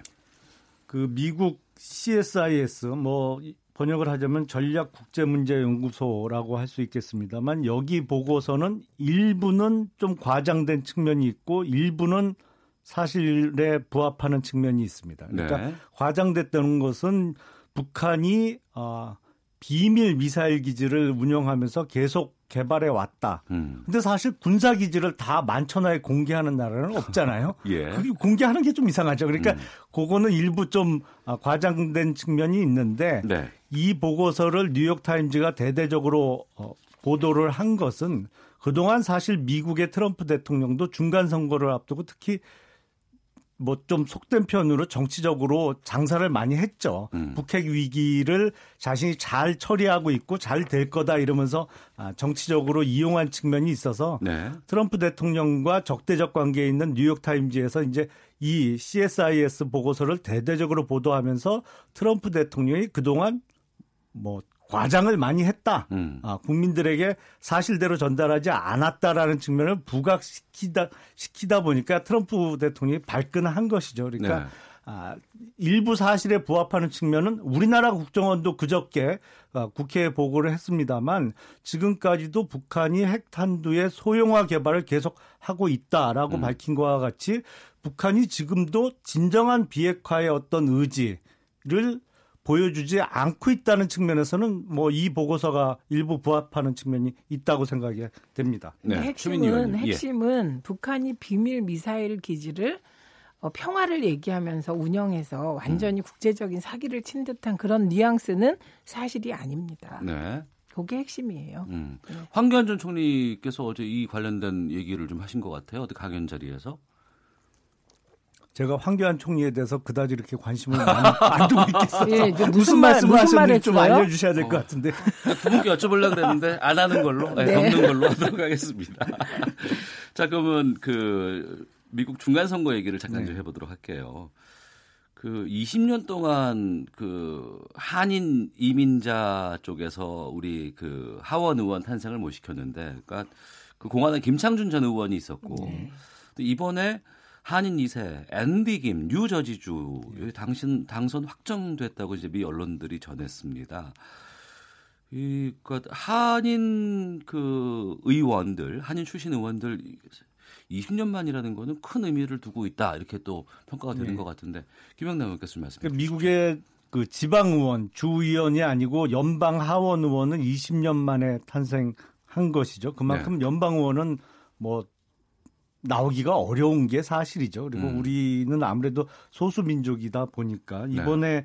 당선된 앤디 김 당선자는 뉴저지의 지역구를 두고 있고요. 나이는 서른여섯 살인 것으로 알려져 있습니다. 그래서 중동 전문가로서 오바마 행정부에서도 일을 했고요. 음. 어, 시카고 대학을 나오고 공부를 상당히 잘했나 봐요. 어. 로즈 장학생으로 선발돼서 영국 옥스퍼드에서 유학을 했는데 개인적으로는 약간 아쉽습니다.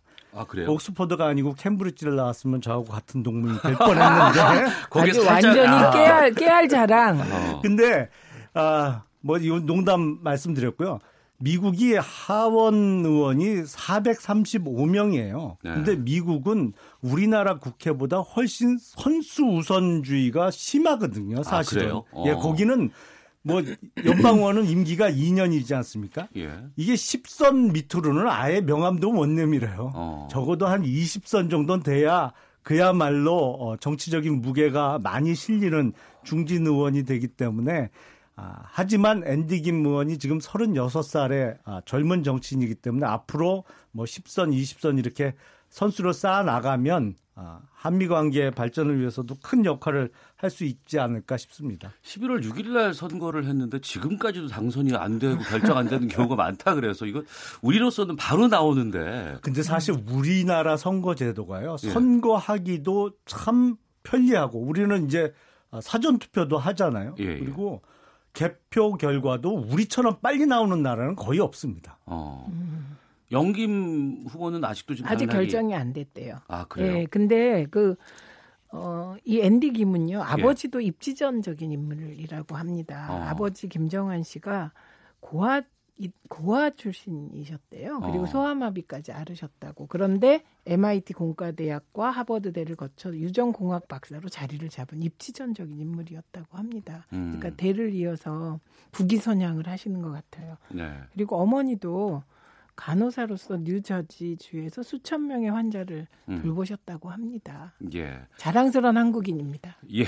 청취자께서 두 분의 의견 듣고서는 여러 문자를 보내주고 계시는데요. 공구이팔 뒷번호 쓰시는 분께서는 미국 무시해서도 안 되지만 너무 사사건건 미국 눈치 볼 것 아니라고 봅니다. 전쟁이 나도 한반도에서 나고 우리는 그것을 막아야 됩니다.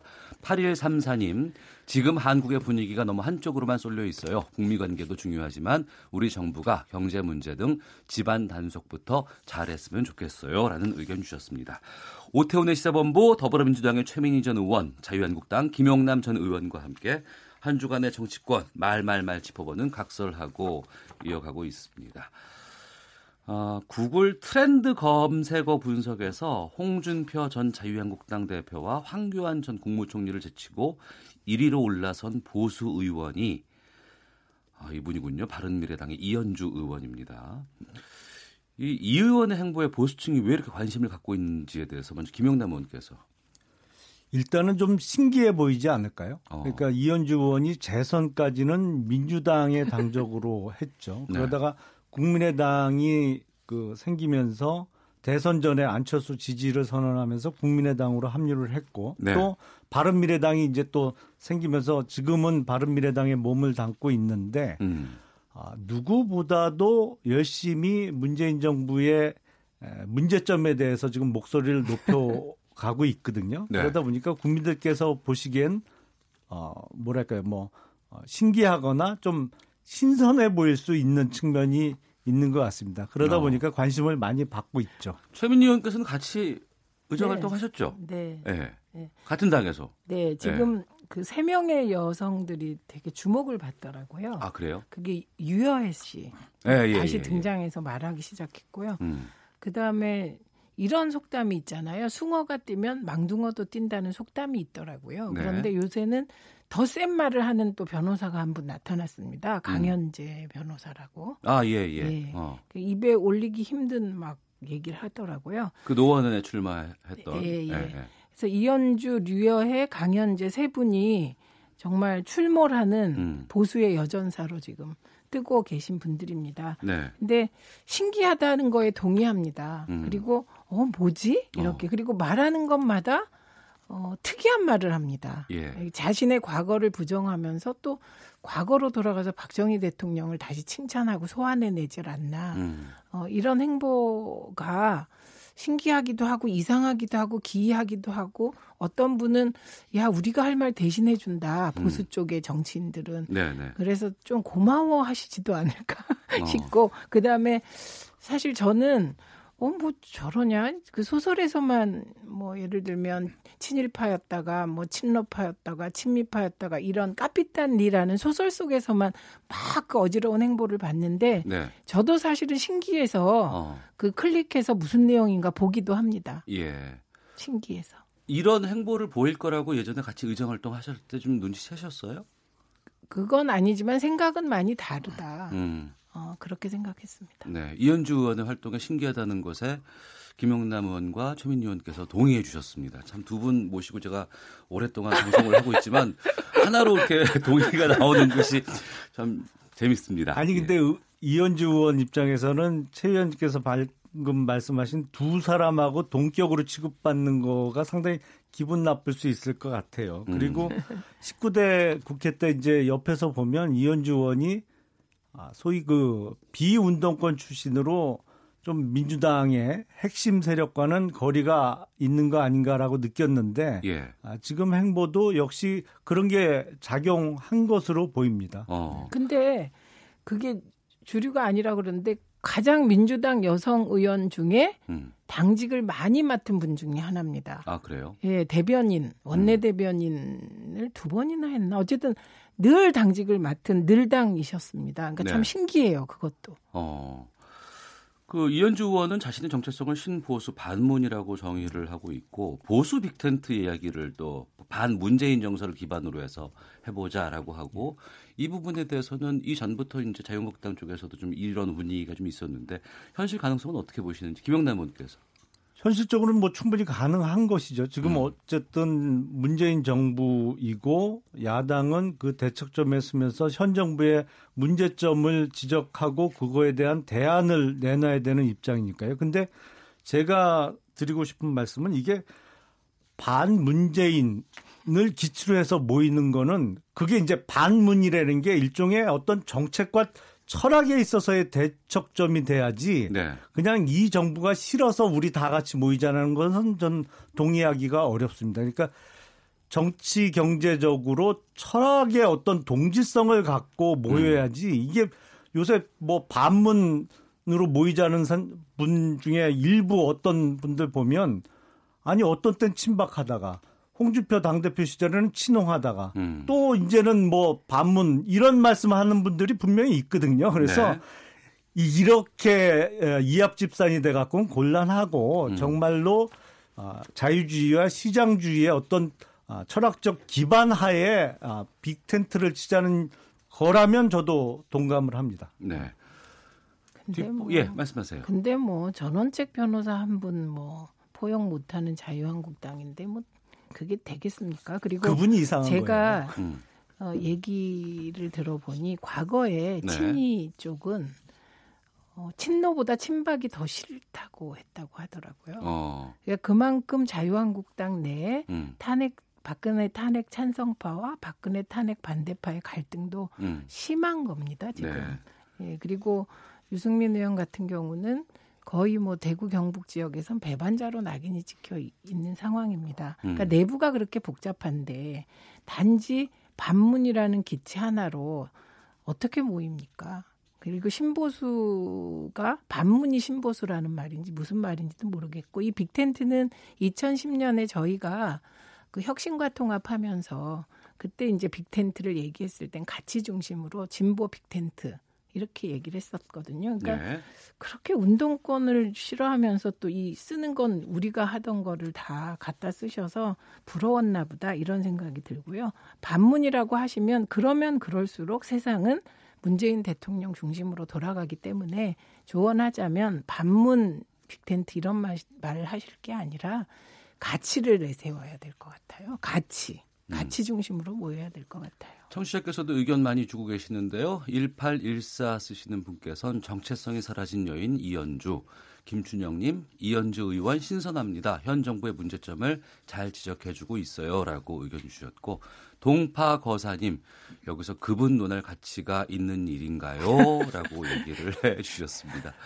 아, 전원책 변호사와 조강특위 관련된 이야기는 잠시 쉬었다가 계속해서 이어가도록 하겠습니다.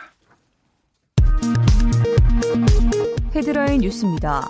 중소기업계가 탄력적 근로시간제 단위기간을 일 년으로 확대해서 업종별로 유연하게 활용할 수 있도록 해달라고 정부에 요구했습니다. 이와 함께 탄력근로제 시행 요건도 개별 근로자 동의를 통해 도입할 수 있도록 개선이 필요하다고 주장했습니다. 통일부 당국자는 오늘 금강산 관광 이십 주년 남북공동행사 개최를 위해 현대그룹이 제출했던 방북 신청을 승인했다고 밝혔습니다. 남북이 한강하고 공동 수로조사를 통해 세 개 지점에 조석 관측 장비를 설치했습니다. 남북은 이번에 공동 수로 측량과 더불어 일 개월간 연속 관측이 가능한 조석 관측용 장비를 세 개 지점에 성공적으로 설치했습니다. 아프리카 남수단에서 봉사활동을 하다 선종한 고 이태석 신부의 삶이 남수단 교과서에 수록됐습니다. 환경부는 지난 칠 일 비상저감 조치로 수도권 하루 초미세먼지 배출량의 사 점 칠 퍼센트에 해당하는 육 점 팔 톤을 감축한 것으로 추산된다고 오늘 밝혔습니다. 우리나라 항생제 처방률이 오이시디 평균보다 일 점 육 배 높다는 조사 결과가 나왔습니다. 경찰이 공금을 빼돌리거나 돈을 받고 불법 행위를 눈감아준 공무원을 구속하는 등 생활적폐 육백여 건을 적발하고 오천여 명을 검거했습니다. 지금까지 헤드라인 뉴스 정원나였습니다. 이어서 기상청의 최영우 씨 연결합니다. 네, 계속해서 미세먼지와 날씨 정보입니다. 오늘 전국적으로 기온은 꽤 높이 올랐고요. 하늘도 막다가 차츰 구름량이 느는 무난한 수능일이 예상되는데 다만 미세먼지 농도 상황이 좀 걱정입니다. 서쪽 지역으로 오늘 좀 좋지가 않은 상황이고요. 수도권, 충북 그리고 충남, 광주, 전북으로 오늘은 내내 미세먼지 농도 좋지 않겠습니다. 특히 미세먼지보다 초미세먼지 농도가 현재 더 나빠서 서쪽 중심으로 좀 노랗거나 일부 지역은 빨갛게 들이 이어져 나쁨이나 일부 극소수 지역이긴 하지만 매우 나쁨까지 나타나는 곳이 있는 상태고요. 이렇게 오늘은 주로 서쪽, 내일은 전 권역에 미세먼지 농도가 다소 높겠습니다.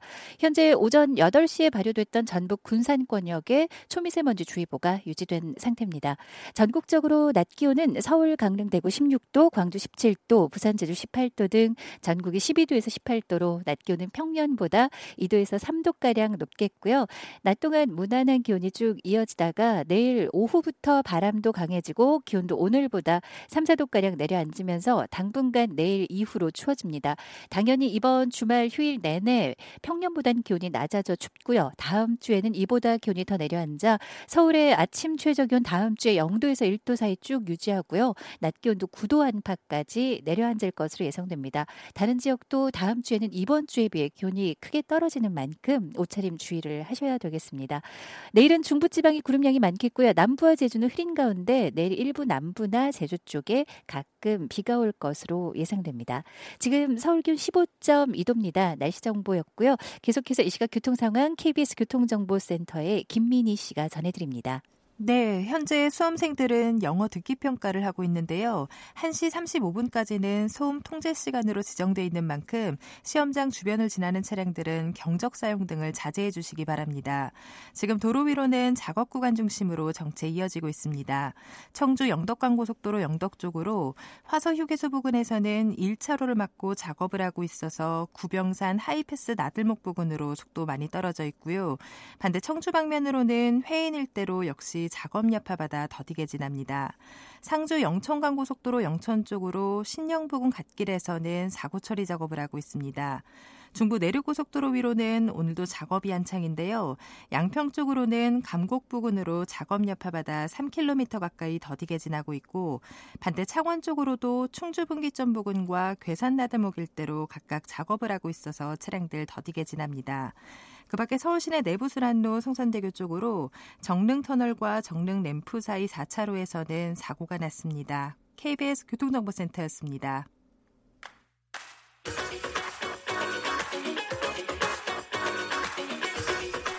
오태훈의 시사본부는 청취자 여러분의 참여를 기다리고 있습니다. 문자번호 샵 구칠삼공, 짧은 문자 오십 원, 긴 문자 백 원의 정보 이용료가 있고요. 콩 게시판은 무료입니다. 생방송 중에 참여해주세요.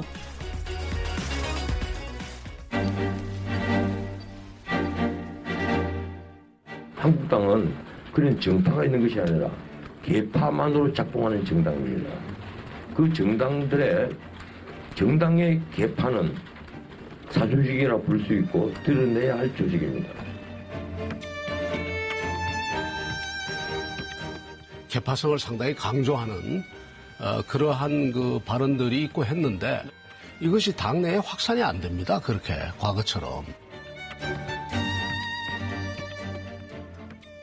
네, 더불어민주당의 최민희 전 의원, 자유한국당의 김용남 전 의원과 각설하고 이어가도록 하겠습니다.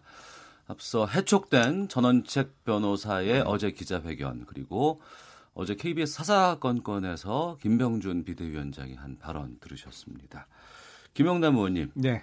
어, 이번 상황 어떻게 보세요? 제일 궁금했어요. 제가 이래서 참 당내에서 욕도 많이 먹고 적도 많은데 네. 참 제가 보기엔 김병준 비대위원장, 전원책 변호사, 음. 현실 정치에 대한 두 아마추어가 참 당을 점점 어렵게 만들고 있다. 이렇게 어. 생각을 합니다. 솔직히. 예. 예. 뭐 김병준 위원장은 현역, 현직 비대위원장이시니까 제 뭐 어떻게 보면 목줄을 쥐고 있는 분이기도 합니다만 음. 애초에 아, 전원책 변호사가 조강특위 위원으로 임명이 되면서 모든 정권을 자기한테 달라. 네. 그것도 사실은 맞지 않는 것이죠. 조강특위 음. 위원장도 아니고 일개 위원이 정권을 달라고 하는 거에 대해서 처음에는 이제 수락하는 듯이 분위기가 흘러갔어요. 네. 근데 그러면 조강특위의 임무에 대해서 정권을 행사하는 것까지는 뭐 용인이 됐다고 하더라도 또 위원으로서 전원책 변호사가 무슨 전당대회 개최 시기를 늦춰야 된다고 주장을 한다든지 뭐 음. 당의 정체성과 관련한 어떤 논의를 본인이 주도하려고 한다든지 그것도 역할 범위를 훨씬 넘어가는 것이거든요. 예. 당연히 파열음이 날 수밖에 없는 것이죠. 그러니까 음. 지금 이 상황에 대해서 두 분 모두 좀 과오가 있지 않나 싶고 이렇다 보니까 네. 이 상황에 대해서 소위 흔히 얘기하는 뭐 쌍태라고 하는 음. 김성태 원내대표와 김용태 사무총장, 사무총장. 예. 얘기도 이제 나오는 것이죠. 어. 점점 당이 어려워지고 있는 것이죠. 예, 이 부분에 대해서 정두원 전 의원 같은 경우에는 저희 프로그램에서 국어 과외교사로 불렀더니 전 과목 가르치러 들었다 이렇게 얘기도 하셨고 박 전 의원께서는 월요일에 전 변호사가 손에 피 안 묻히고 뭔가 해보려 했던 것 김병준 위원장에게 이용당하는 것이다. 전 변호사가 이용당한 것이다. 이렇게까지 얘기해 주셨는데 최민희 의원께서는 이번 상황 어떻게 보셨어요? 그러니까 저 두 아마추어라고 아까 표현하셨는데 두 명에게 당의 운명을 가를 음. 조강특위도 맡기고 비대위도 맡기고 네. 이게 애초부터 잘못된 수인 거죠. 아, 예, 그것은 첫 단추를 잘못 깼다. 네, 그, 그러다 보니 이제 참 깝깝한 상황일 거다. 음. 과거에 저희도 많이 겪 그 겪어본 상황일 거라 이렇게 보고 어쨌든 전원책 변호사와 자유한국당은 관심의 초점이 다릅니다. 네. 자유한국당은 자유한국당 재건에 관심이 있는 거고 네. 전원책 변호사는 보수 통합에 관심이 있고 보수 음. 재건에 관심이 있는 겁니다. 네. 그러니까 관심의 초점이 조금 달라요. 음. 그래서 걸리는 시간도 달랐겠죠. 네. 자유한국당 재건은 빨리 괜찮은 지도부를 세워서 총선 준비를 하는 거고 음.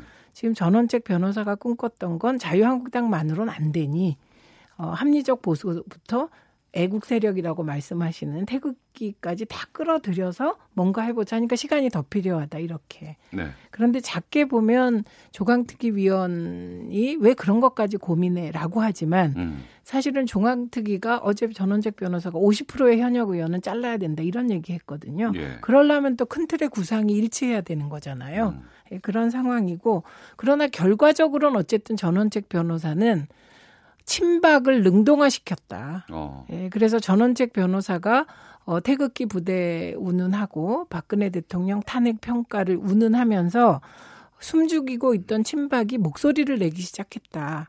이게 그분이 하신 일이고요. 그 결과 당내 갈등이 어쨌든 표출되고 음. 앞으로 어떻게 될지 지켜봐야 되겠죠. 김용남 의원님. 네. 해촉된 자리를 누군가가 또 새로 들어와야 될 것 같기도 하고 예. 앞으로 수습은 이거 어떻게 해야 돼요? 아마 그 자리에 그 대학 교수로 계시던 분을 새로 임명했다고 합니다. 아 오늘. 그래요? 예, 어. 예. 그래서 빈자리는 채워진 것으로 보고 제가 보기엔 네. 가장 큰 문제가 뭐냐면 본인이 할 수 있는 일을 명확히 파악을 해야 돼요. 음. 그러니까 할 수 있는 일이 뭔지. 내가 주어진 역할은 무엇인지도. 그렇지. 어. 해야 될 일은 무엇인지 해야 되는데 이게 처음부터 어긋나기 시작한 게 지금 비대위 체계잖아요. 예. 비상대책위원회는 어차피 과도기 체계일 수밖에 없습니다. 음. 그리고 현역 의원에 대한 물갈이 오십 퍼센트를 뭐 말씀하셨던 것 같은데 현역 의원을 어떻게 잘라요? 그거는 다음 총선 앞두고 공천에서 탈락시키는 수밖에 없는 거예요. 지금 비대위 체계 하에서 조강특위가 할 수 있는 일이 절대 아닙니다. 그거는. 네. 당협위원장에서 자르면 뭐해요? 현역 의원이고 다음 공천 때는 어떤 변수가 있을지 모르는데. 그러니까 가장 큰 문제점은 상황 파악을 제대로 못한 것이 가장 큰 문제라고 저는 생각을 합니다. 예.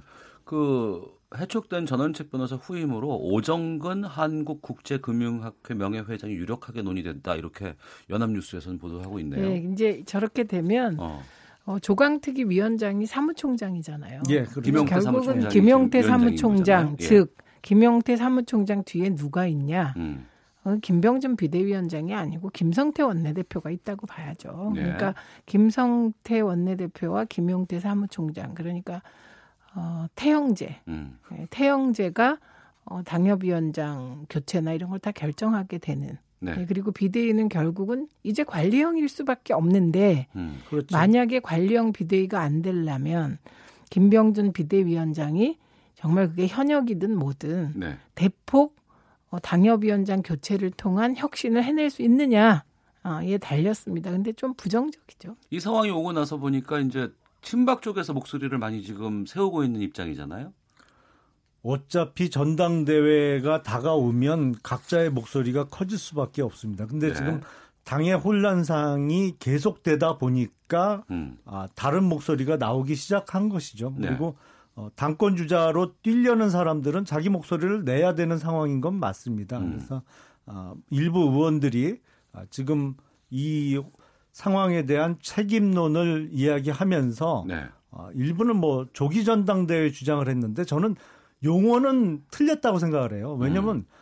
아 지금 열려도 조기 전당대회는 아니에요. 네. 그러니까 만약에 팔월 전당대회라면 그건 조기 전당대회라고 부를 수 있지만 어차피 음. 지금 아무리 서둘러도 내년에 열리는 전당대회를 조기 전당대회 개최 요구라고 하는 것은 조금 용어 선택이 잘못됐다고 생각이 듭니다. 그러니까 네. 탄핵 상황으로 돌아가서 음. 도로새누리당이 어. 될 우려는 커졌다. 예, 이렇게 봅니다. 알겠습니다. 그리고 요거 하나 더 다뤄보겠습니다. 예산안 처리 관련해서 이제 보수 야당 쪽에서 지금 상당히 좀 강경하게 지금 나오고 있는 상황이고 조국 수석 해임을 지금 요구하면서 국회 보이콧까지 예고하고 있어요. 어, 조국 수석 해임을 요구하는 특별한 이유에 대해서 좀 말씀해 주시죠. 일단은 지금 대통령께서 조명래 환경부 장관의 임명을 강행하고 또 네. 그렇게 주변에서도 여권 핵심부에서도 만류하던 김수현 정책수서, 정책실장이죠. 네. 김수현 실장의 임명을 강행하면서 협치는 깨졌다고 생각이 들 수밖에 없고요. 그리고 조국 민정수석은 사실은 이런 민정수석은 저도 처음 봅니다. 왜냐하면 예. 정치적인 사안에 대해서 공개적으로 지지를 하고 있거든요. 음. 예를 들어서 얼마 전에 뭐 민주당 쪽에서 발의가 됐던 특별재판부 설치 네. 관련해서 민주, 민정수석이 그걸 노골적으로 지지하는 그 에스엔에스를 올렸거든요. 지금 청와대는 참 예전에 볼 수 없는 아, 비서진들로 지금 계속 그 행태를 이어가고 있는데 이렇게 정치 활동을 하려면 사실은 청와대 비서관으로 있으면 안 되죠. 그러니까 음. 야당에서는 조국 민정수석 비서관의 해임을 요구하고 있는 것입니다. 네, 최민희 의원님. 저 이해가 잘 안 가더라고요. 그리고 지금 의원님이 말씀하시는 조국 수석 해임 요구랑 야당이 기자회견을 통해서 얘기한 게 약간 불일치합니다. 그 조명래 환경부 장관 그 왜 임명했냐, 그리고 조국 수석은 왜 인사검증 제대로 못했냐, 이런 얘기, 그러니까 인사에 대한 얘기였는데요. 전 좀 뜬금없다고 생각했습니다. 그리고 더더 더더 뜬금없는 거는 네. 이걸 가지고 국회를 올스톱 시키는 거 정말 뜬금없었고요. 이건 대통령의 인사권 부정이고 네. 인사 관련 법의 부정입니다. 그리고 이거에 대해서 이제 어떤 분은 예산 앞에 장사 없다. 음. 네, 그래서 결국 예결소위 구성 문제 때문이 아니냐, 이런 네. 분도 있습니다. 그래서 어떤 경우에도 국회는 야당의 장인데요. 보이콧하면 정말 이익 보는 거는 제가 보기엔 공무원 사회밖에 없을 것 같습니다. 그래서 예산안은 정말 꼼꼼하게 심의해야 되는데 네. 늘, 늘 사실 대풀이 돼 왔는데 음. 막판에 몰려서 막 심사해서 무더기로 들어가니까 결국은 관료들이 짜온 예산안이 그대로 통과되는 네. 그래서 예산안 심사만은 꼼꼼히 해주시길 바랍니다. 지금 네. 대통령의 인사권 말씀을 하셨는데 지난 박근혜 정부 때 인사청문회를 거치고도 야당의 반대로 청문보고서가 채택 안 된 상태로 임명됐던 사람들이 아홉 명이 있었습니다. 그때 야당인 민주당이 그걸 갖고 뭐 불통이다, 뭐 고집만 부린다고 얼마나 비판을 많이 했어요. 근데 지금 일 년 육 개월 만에 청문보고서 채택 없이 문재인 대통령께서 임명을 강행한 사람들이 지금 열 명째예요. 환경부, 환경부 장관까지 열 명째거든요. 아니, 이렇게 막무가내로 저, 어? 마음대로 하시면서 이거는 대통령의 인사권이니까 야당에서 문제 제기하면 안 된다. 아니, 민주당이 야당 하실 때 그렇게 하셨어요? 아니잖아요. 그러니까 예, 문제 제기는 예, 예. 하세요. 그런데 임명하는 건 또 법에 따라 대통령이 행사할 수 있는 거라는 거고요. 지금 가장 문제는 박근혜 정부 때 아홉 명은 큰 한방이 있는데도 임명을 했고요. 지금 문재인 정부에서 문제된 게 그건 네, 다 야당들도 인정하잖아요. 큰 한방이 없다. 이런 상황에서 계속 부정하시니까 흔들기로 보이는 거다. 아니, 이렇게 지금 말씀드립니다. 큰 한방이 다 조명래 있어요. 장관이 뭐가 큰 네, 정리하겠습니다. 한방이 있습니까? 한 주간의 말말말로 정치권 이슈를 짚어보는 각설하고 더불어민주당의 최민희 전 의원, 자유한국당의 김용남 전 의원과 함께했습니다. 두 분 말씀 고맙습니다. 고맙습니다. 감사합니다.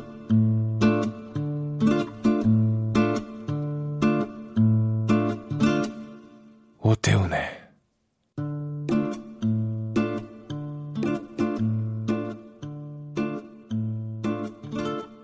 시사본부.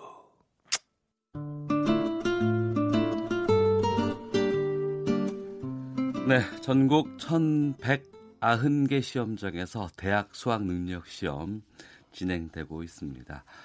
수능시험이 학생들의 진로에 큰 영향을 미치는 우리나라에서 망친 시험에 대한 앙금은 쉽게 가시질 않고, 또 시험 와중에 운 없이 사고에 휘말린 수험생이라든가 결과에 불만을 품은 수험생과 학부모는 억울한 마음에 법원을 두드리기도 하는데요.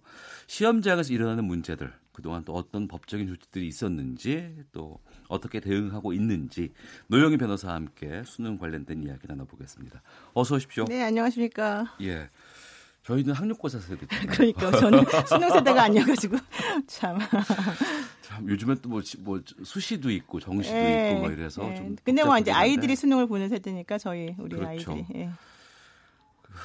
그 노변께서 보시는 오늘 수능 풍경 어떠셨어요? 옛날 생각도 좀 나셨을 것 같기도 하고. 그렇죠. 지금 오십구만 명이 시험을 치른다고 하는데요. 네. 예전에 수능 볼 때마다 수능 한파라는 말이 있어서 추웠어요. 매우 추웠죠. 그런데 네. 올해는 미세먼지와의 싸움이다, 이런 얘기 많이 하고요. 그러니까 음. 마스크 쓰고 등장하는 학생들이 많더라고요. 네. 게다가 오전 여섯 시 사십사 분 정도에 경기도 안산 아파트에서 우리 아들이 화장실 들어갔는데 못 나와요, 이렇게 신고를 하신 분이 계시더라고요. 어. 어, 알아봤더니 화장실 문이 잠긴 거예요. 아이고. 고장이 나서. 예. 그래서 소방당국이 문고리를 부숴가지고 아들을 구출해서 결국 어. 무사하게 수능을 보게 했다. 예. 이런 에피소드도 있는데요. 어쨌든 승망여고 쌍둥이 딸 때문에 좀 뒤숭숭한 수능이 될지 않을까 생각했는데 생각보다는 상당히 좀 잘 무난히 잘 지나가는 것 같습니다. 예, 제가 옛날에 시험 봤을 때는 백만 수험생의 필독서 이런 얘기 있었거든요. 그러니까요. 오십구만 명이라면 참 많이 줄었네요. 네, 그렇습니다. 어. 또 수능하다 보면 이제 부정행위가 상당히 좀 큰 문제가 되는데, 실제로 수능 응시자 가운데 부정행위 있었죠. 또 걸린 경우도 많이 있고. 해마다 있는 것 같은데요. 이제 국회 교육위원회 각상도 의원이 그 교육부로부터 제출받은 자료를 발표한 게 있습니다. 네. 최근 오 년간 부정행위로 적발된 건수가 천이십사 건이고요. 음. 매년 한 이백오 명 정도가 부정행위로 적발이 돼서 수능 무효 처리가 되더라. 어. 연도별로는 이천십사 년도에 백팔십팔 명이었고 어, 작년에는 이백사십일 명이었습니다. 그런데 네. 그 실질적으로 작년에는 사 교시 시험 보면서 좀 부정행위가 많이 있었다 그러는데 아마 규정을 몰라서 자기도 음. 모르게 부정행위 자로 낙인 찍힌 학생들이 좀 있는 것 같아서요. 올해 같은 경우는 좀 그런 일이 없었으면 좋겠습니다. 예, 요즘에는 그 통신 전자기기 같은 것 때문에 부정행위로 걸리는 경우가 많이 있다고 들었어요. 그렇죠. 이런 거 걸리면 어떤 불이익을 받아요? 어, 일단 예를 들면은 작년 같은 경우에 이십구 점 팔 퍼센트 칠십이 명이 네. 휴대전화를 가지고 있다가 이제 걸려서 시험이 어. 무효 처리된 경우였는데요. 어, 이런 식으로 만약에 부정행위자로 이제 얘기가 되게 되면은요. 네.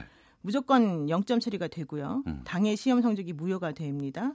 그리고 향후 이 년간 네. 응시 자격이 박탈이 됩니다. 이 년간? 네, 이 년이나. 어. 그러니까 올해 것도 망치고 네. 내년 그 내년 것도 망치는 안 되는 거니까 삼 년을 사실은 못 하는 거죠. 그렇죠. 절대 해서는 안 될 것 같고. 네, 그렇습니다. 그런데 이제 그 구, 예전에 한번 그런 적이 있었어요. 뭐냐면은 수, 그 몰래 네네. 엄마의 휴대전화가 그 가방 안에 들어가 있다가 그렇죠. 울리는 바람에 문제가 된 적도 있고 하는데. 그렇죠. 그러니까 내가 의도하지 않았는데 갑자기 그런 게 있을 수 있을 것 같기도 하고 또 한편으로는 가지고는 있었지만 사용하진 않았다 이렇게 해서 나오는 경우에 법원에서도 여러 가지 판단 나온 게 있었죠. 네, 그래서 질.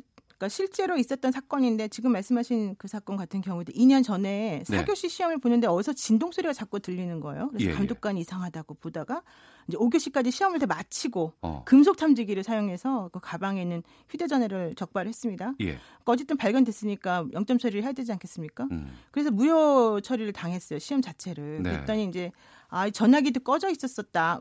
근데 왜 진동이 울렸는지 모르겠어요. 어쨌든 간에 전화기가 꺼져 있었는데 이거 너무 심한 거 아니냐 이렇게 소송을 냈습니다. 근데 음. 결국 패소했습니다. 어. 왜냐하면 기술력이 향상했기 때문에 부정행위가 어떻게 이루어질지 예상할 수가 없었고 네. 전자기기를 사용하든 사용하지 않든 소지한 것만으로도 우리는 음. 시험 자체를 무효로 하는 것이 원래 원칙이다. 네. 이런 얘기를 했었고요. 뭐 이게 더 좀 놀라운 사실은 그때 안 걸렸더라도 정말로 이제 학교를 그래서 좋은 성적으로 들어갔더라도 예, 예. 나중에 가서 밝혀진 경우도 있어요. 어.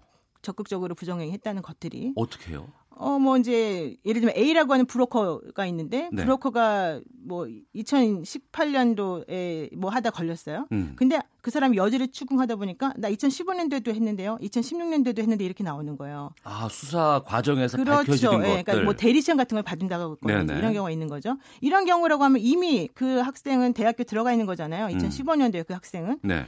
그래도 결국 성적이 무효 처리가 되고요. 어. 대학교 입학 자체가 취소가 되는 거죠. 아, 이거 발본색원이 되는군요. 네, 나중에라도. 그러니까 그건 걸렸을 때. 그, 사람, 그 사람이 걸렸을 때. 약간 운이 없다고 볼 수 있겠지만 어쨌든 걸렸을 때고요. 네. 이미 졸업한 학교, 그러니까 대학을 졸업했던 경우라도 음. 학위가 취소가 됩니다. 네, 학위까지도. 네, 네. 그러니까 앞서서도 뭐 매년 뭐 이백여 명의 사람들이 지금 이 수능 부정행위 때문에 어, 처벌을 받는다고 그렇죠. 하는데 음. 만약에 내 옆에서 아니면 누군가가 아니면 어디서 다른 데서 듣다 보니까 부정행위를 했다더라. 이런 거 나오면 우리가 어, 뭐 신고해야 돼요? 아니면 아 그런 거구나라고 그냥 말아야 돼요? 어떻게 해야 돼요? 일단 저는 본인의 시험에 집중해라. 이렇게 좀 조언을 해주고 싶습니다. 지금 남의 거 신경 쓸 때가 아니에요. 예, 예, 예. 어쨌든 그럼에도 불구하고 나 다 풀었고 음. 시간 많이 남아도는데 저 부정행위를 내가 도대체 묵과할 수 없는 이 정의로운 감정이 솟아난다 생각이 들면 네. 일단 고사장에 있는 감독관에게 얘기를 해야 되겠죠. 음. 그래서 이제 적발 조치를 취하게 하고 그게 아니라 시험은 일단 다 봤어요. 네. 보고 난 다음에 보니까 저, 저 사람이 이제 잘못했던 게 확인이 됐다. 내지는 알게 되었다. 혹은 음. 양심의 가책을 느껴서 아, 나 신고해야 되겠다 생각이 들면요. 교육청 홈페이지에 들어가시면 됩니다. 아, 거기 예, 보면 예. 참여마당이 있고 신고센터가 있어서요. 어. 수능 부정행위 신고센터에다가 접수시키면 됩니다. 예. 예전에 그 수능 자체가 무효다 이런 뭐 소송 제기하신 분들도 꽤 있다고 들었었습니다. 이를테면은 내가 피해를 봤다거나 아니면 그 당시에 이 수능 진행 상황이 잘못됐다거나 이런 것 때문에 그런 소송들 어떻게 마무리됐는지 좀 소개해 주세요.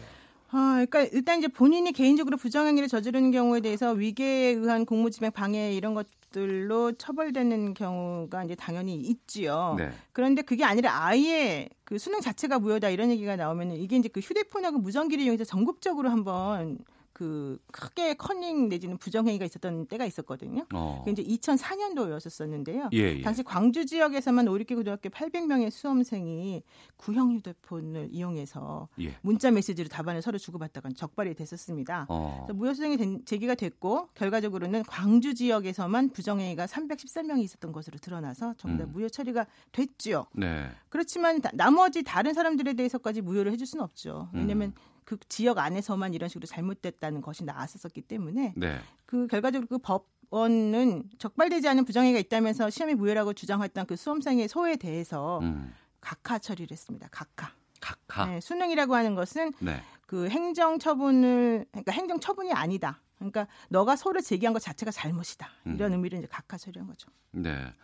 노변의 시사법정 오늘 수능에서 뜻하지 않게 벌어지는 여러 가지 법적인 문제들 또 발생하는 것들 사례들 여러분께 말씀드리고 있습니다. 어, 또 다른 사람 잘못 때문에 억울하게 시험을 망치게 되는 일도 종종 나오잖아요. 그렇습니다. 이런 것들도 소송으로 풉니까?